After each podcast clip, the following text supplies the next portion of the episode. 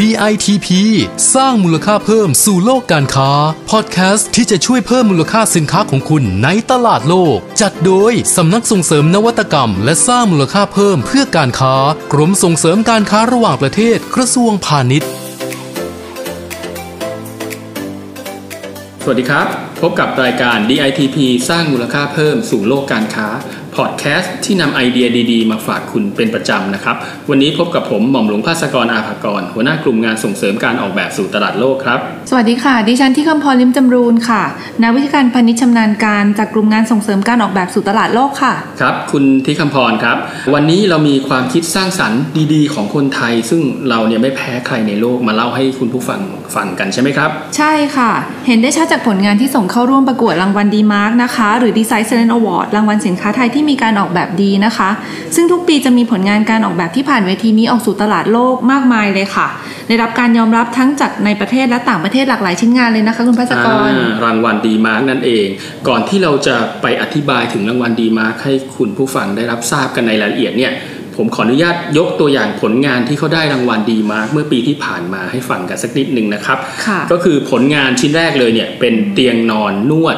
ลามัวเบสนะครับของบริษัท Bathroom Design นะเคยได้ยินไหมครับ บริษัทเนี้ยเขาเป็นคุ้นๆผู้นำค่ะนะเทคโนโลยีด้านสุขภัณฑ์นะครับ เป็นแบรนด์ลำดับหนึ่งของเมืองไทยเลยนะครับ คิดค้นนวัตกรรมมายาวนานแล้วนะครับค่ะแล้วก็เตียงนอนนวดลาโมเบสเนี่ยเรียกว่าเป็น product ใหม่ที่ไม่มีในท้องตลาดเลยนะครับค่ะเป็นการนอนแล้วก็นวดโดยระบบแรงดันน้ำนะครับซึ่งจะสร้างประสบการณ์ใหม่ ๆ ให้กับผู้ที่ใช้เตียงนวดนี้เป็นอย่างดีนะครับค่ะแล้วก็สินค้าตัวเนี้ยเหมาะสำหรับส่งออกไปในต่างประเทศมากมายนะครับ โดยเฉพาะกลุ่มที่เป็น luxury พวกโรงแรม 5 ดาว สปา 5 ดาวต่างๆนะครับ สินค้าตัวเนี้ยก็ได้มีการส่งออกไปแล้ว แล้วก็ได้มีการใช้ไปแล้วหลาย ๆประเทศนะครับ เรียกว่าเป็นนวัตกรรมของคนไทยที่ได้รับการยอมรับในระดับสากลเลยทีเดียวนะครับ ค่ะ ไม่ธรรมดาเลยนะคะ คนไทยเนี่ย ใช่แล้ว อีกตัวอย่างหนึ่งนะคะ ก็เป็นโคมไฟเชือกถักค่ะ ของบริษัทกรกฎอินเตอร์เนชั่นแนลนะคะครับซึ่งเขาได้แรงบันดาลใจมาจากการใช้อวนจับปลาพื้นบ้านนะคะ โดยนำเชือกเทียนสีสวยเนี่ยค่ะที่มีความทนทานนะคะ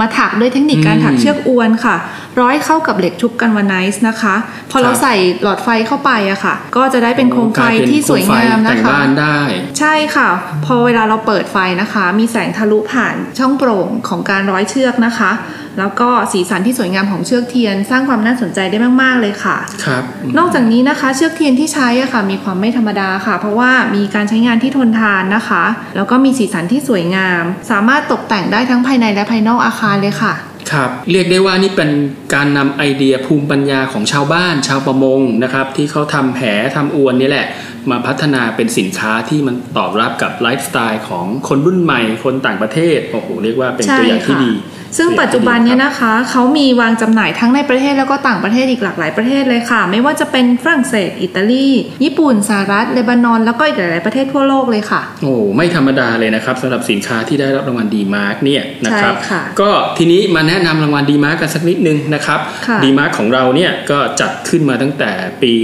2551 นะครับโดยจัดมาต่อเนื่อง 12 ปีแล้วนะครับโดยผู้จัดงานเนี่ย ก็ไม่ใช่ใครที่ไหนนะครับค่ะสำนักส่งเสริมนวัตกรรม และสร้างมูลค่าเพิ่มเพื่อการค้ากรมส่งเสริมการค้าระหว่างประเทศ กระทรวงพาณิชย์นั่นเองนะครับค่ะแล้วก็โครงการของเราเนี่ยยังได้รับความร่วมมือจากองค์กรระหว่างประเทศด้วยนะครับอย่างเช่น องค์กรส่งเสริมการค้าต่างประเทศของญี่ปุ่นนะครับหรือที่ค่ะเราเรียกกันสั้นๆว่า JTRO นะครับและอีกหน่วยงานพันธมิตรสำคัญนะครับก็คือสถาบันส่งเสริมการออกแบบแห่งประเทศญี่ปุ่นนะครับหรือว่า JDP นะครับทาง JDP เนี่ยเขาเป็นผู้จัดการประกวดรางวัล G-Mark นะครับซึ่งเขาก็ให้การสนับสนุนเรามาเป็นอย่างดีนะครับ ส่งกรรมการจากญี่ปุ่นเข้ามาตัดสินรางวัลดีมาร์ของเราด้วยนะครับค่ะแล้วก็ให้โอกาสในการนำผลงานที่ได้ DEmark เนี่ยไปตัดสินรางวัล G-Mark ที่ญี่ปุ่น โดยไม่เสียค่าใช้จ่ายด้วยนะครับ ค่ะ เรียกว่า DEmark ของเราเตรียม go inter เลยนะคะ คุณพัสกร ใช่แล้วครับ ค่ะและสำหรับปีนี้นะคะ นับว่าเป็นปีที่ 13 ของการมอบรางวัล DEmark แล้วค่ะ โดยเราจัดขึ้นภายใต้ concept Circular Design Cycle of Life นะคะ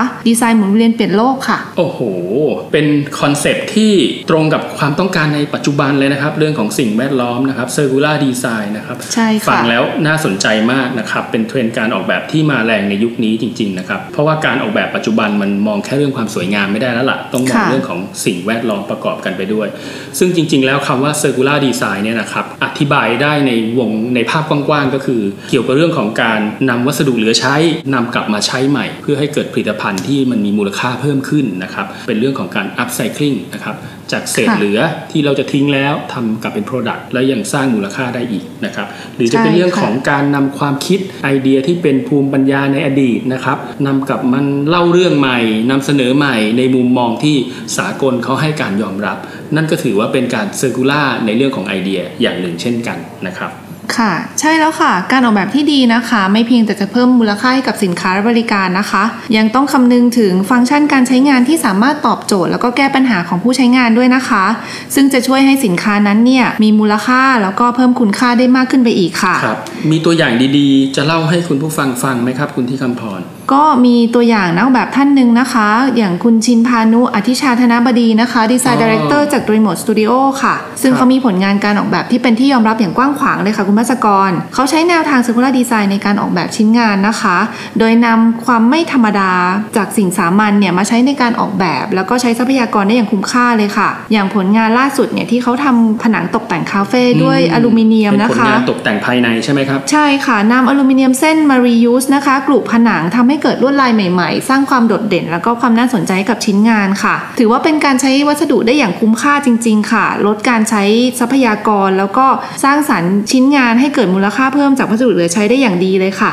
ครับนี่ก็เป็นการนำเสนอวัสดุที่เป็นเนื้อแท้ของมัน โดยไม่มีการตกแต่ง นะครับใช่ค่ะเรียกว่าอลูมิเนียมให้ผิวสัมผัสเป็นยังไง ก็นำเสนอไปแบบนั้นเลยใช่ค่ะเหล็กเส้นให้ผิวสัมผัสยังไงก็นำเสนอไปตามสัจจะของวัสดุ นี่เรียกว่าไม่มีการปรุงแต่งนะครับทำให้ดีไซน์เนี่ยสวยงามได้ด้วยตัวมันเองนะครับเรียกว่าใช่ค่ะถือว่าเป็นแนวทางในการทำ Circular Design เช่นกันนะครับค่ะก็อย่างที่บอกนะครับ แนวคิดนี้เรียกว่าปีนี้มีคนส่งผลงานแนว Circular Design เข้ามาให้กรรมการคัดเลือกเป็นจำนวนมากเลยทีเดียวนะครับ แต่จริงๆแล้วเนี่ยเกณฑ์การตัดสินของรางวัล DEmark เราเนี่ย ไม่ได้ดูเฉพาะเรื่องของ Circular Design นะครับ ยังดูเรื่องอื่น ๆ ประกอบไปด้วยนะครับ ผมจะยกตัวอย่างให้ฟังนะครับ เรื่องสำคัญก็คือเรื่องของ emotional นะครับค่ะแน่นอนการออกแบบเนี่ยเราต้องดูเรื่องของความสวยงามอยู่แล้วนะครับ emotional เนี่ยเราจะดูเรื่องของความงดงาม ว่าค่ะการออกแบบนี้มันสวยงามไหมแล้วก็ดูเรื่องของการส่งเสริมรสนิยมไลฟ์สไตล์ว่าคนเขาใช้ของชิ้นเนี้ยแล้วเขาบุคลิกดีขึ้นไหม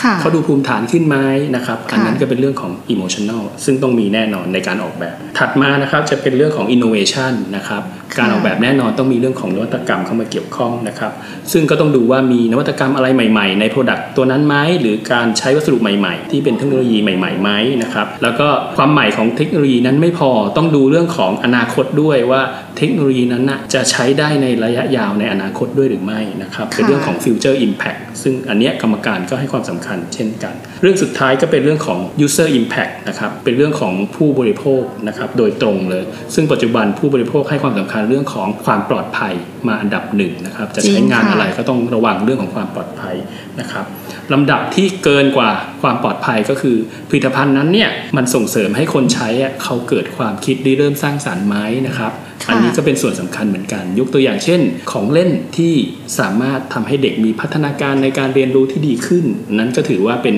ของเล่นที่ส่งเสริมในเรื่องของความคิดริเริ่มสร้างสรรค์ของผู้ใช้งาน นะครับค่ะอันนี้ก็เป็นตัวอย่างหลักเกณฑ์ที่เราเรียกว่าเอามาเฉลยให้ฟังกันเลยนะครับ คือใครที่พัฒนาสินค้าแล้วทำตามแนวทางของรางวัล DEmark เนี่ยรับรองว่าสามารถสมัครเข้ารับรางวัลของเราได้เลยในปีหน้านะครับใช่ค่ะแสดงว่าสินค้าที่ผ่านรางวัล DEmark มาแล้วเนี่ยไม่ธรรมดาเลยนะคะครับสำหรับรางวัล DEmark ในปีนี้นะคะ ก็เห็นว่าจะประกาศผลช่วงปลายเดือนกรกฎาคมนี้แล้วใช่ไหมคะเดเดี๋ยวปลายเดือนเนี้ยจะรู้กันแล้วครับสำหรับผู้สมัครทุกท่านนะครับ แล้วก็ผู้สนใจงานออกแบบก็สามารถไปติดตามดูผลงานที่ได้รางวัลในปีนี้กันได้ทางไหนครับ ทาง demarkaward.net ค่ะ ซึ่งผลงานที่ส่งเข้ามาในปีนี้นะคะ น่าสนใจทุกชิ้นงานเลยค่ะ สะท้อนให้เห็นศักยภาพของนักออกแบบรุ่นใหม่นะคะ ที่มีความพร้อมก้าวสู่ตลาดโลกได้อย่างดีเลยค่ะ ใช่แล้วครับ ติดตามชมผลงานกันไว้นะครับ และสำหรับวันนี้นะครับเวลาของเราหมดแล้ว พบกับ DITP Podcast นะครับเรื่องราวดีๆ ที่จะช่วยให้คุณสร้างมูลค่าเพิ่มให้กับสินค้าและบริการได้นะครับ ก็